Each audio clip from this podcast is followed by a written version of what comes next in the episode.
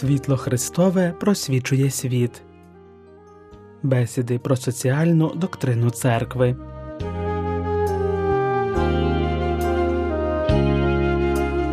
У травні 1991 року припадало сторіччя з дня публікації енцикліки Рерум Новарум Нові речі папи Лева XIII, що стала поворотним моментом у формуванні сучасного соціального вчення церкви.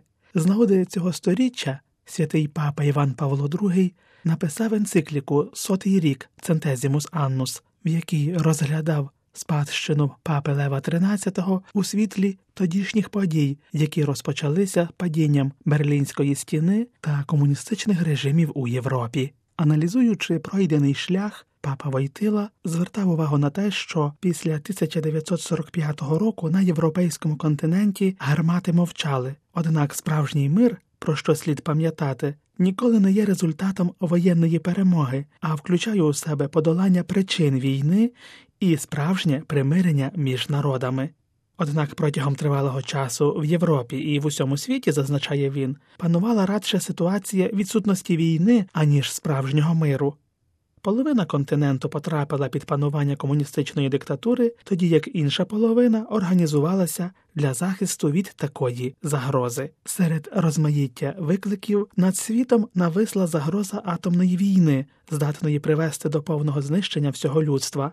Наука, що використовується з військовою метою, надає у розпорядження ненависті, яку розмухують ідеології, вирішальний засіб, але війна може закінчитися без переможців і без переможених, самогубством людства, і тому необхідно відкидати логіку, яка веде до неї, наголошував Іван Павло II 30 років тому. Ту ідею, за якою, начебто, боротьба за знищення противника, протиріччя і сама війна є факторами прогресу і просування історії вперед.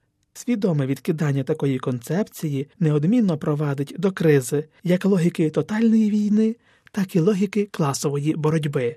Однак наприкінці Другої світової війни такий розвиток ще тільки формувався у свідомості, і що заслуговує на увагу, це поширення комуністичного тоталітаризму більше ніж на половину Європи і на окремі частини світу. Війна, яка повинна була б повернути свободу і відновити міжнародне право, завершилася без досягнення цієї мети.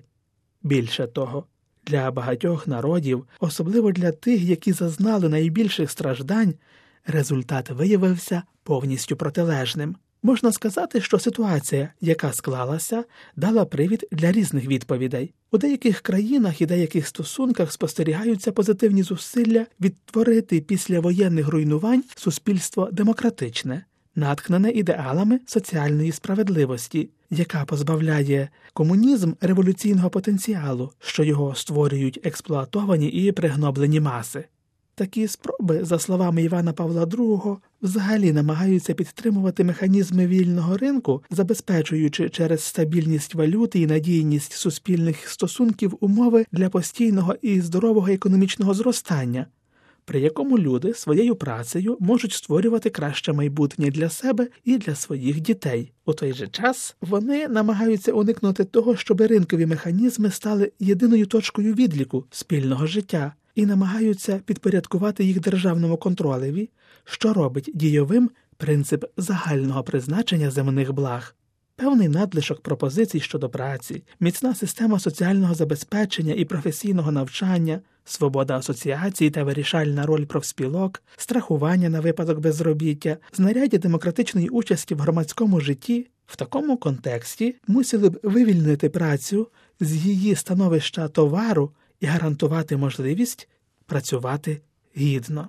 Але існують також інші соціальні сили та ідейні рухи, які протистоять марксизмові створенням систем національної безпеки, так би мовити, що намагаються контролювати капілярним чином усе суспільство, щоб, мовляв, не допустити інфільтрації марксизму. Але при такому способі дій існує серйозна небезпека знищення тієї свободи і тих цінностей особистості, в ім'я яких йому належить протистояти.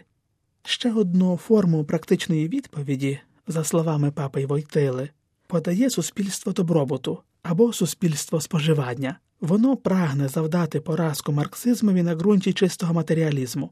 демонструючи, яким чином суспільство вільного ринку спроможне досягнути більш повного задоволення матеріальних потреб людини, аніж того, що обіцяв комунізм, виключаючи при цьому моральні цінності.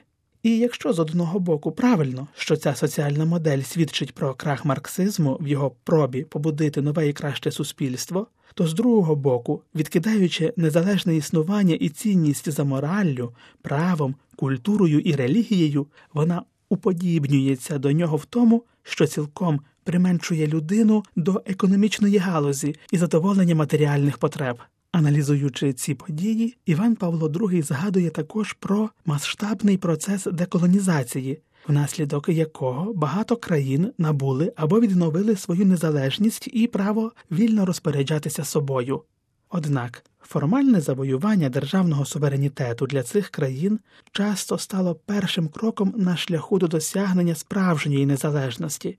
Фактично, вирішальні сектори економіки все ще залишалися в руках великих іноземних підприємств, які зовсім не збираються зв'язувати себе тривало з розвитком країни, і саме політичне життя контролюється зовнішніми силами, тоді як у межах кордонів держави співіснують групи племен, які ще не включилися у справжню національну общину. Окрім того, не вистачає прошарку компетентних професіоналів, здатних забезпечити чесне і нормальне функціонування державного апарату, і не вистачає також кадрів для ефективного і відповідального керування економікою. І в цій ситуації декому спало на думку, ніби марксизм можна запропонувати як найкоротший шлях для відтворення нації і держави. І це породило різні форми соціалізму зі специфічним національним характером. Врешті, Аналізуючи повоєнний період, Іван Павло II зауважує, що потрібно згадати, як після Другої світової війни, зокрема як реакція на її жахіття, виросло більш живе почуття прав людини, і це знайшло вираження в багатьох міжнародних документах, а також і в розробці міжнародного права, яке Святий Престол завжди підтримував. Стержнем цієї революції, так би мовити, стала Організація Об'єднаних Націй зміцнилась не тільки свідомість прав окремих осіб, а й усвідомлення прав народів, що дало також підтримку діям для оздоровлення складних нерівноваг між різними географічними ареалами світу, що в певному сенсі перенесло центр ваги соціального питання із національного середовища на міжнародний рівень. Із задоволенням беручи до уваги цей процес, не можна все-таки замовчити той факт, що загальний баланс різних програм допомоги в справі розвитку далеко не завжди є позитивним. Крім того, Організації Об'єднаних Націй досі не вдалося віднайти дієві механізми для вирішення міжнародних конфліктів, альтернативні війнам, і саме це є. Найбільш суттєвою проблемою, яку повинна буде розв'язувати міжнародна спільнота, писав він 30 років тому, і ці думки не втратили своєї актуальності і до сьогодні.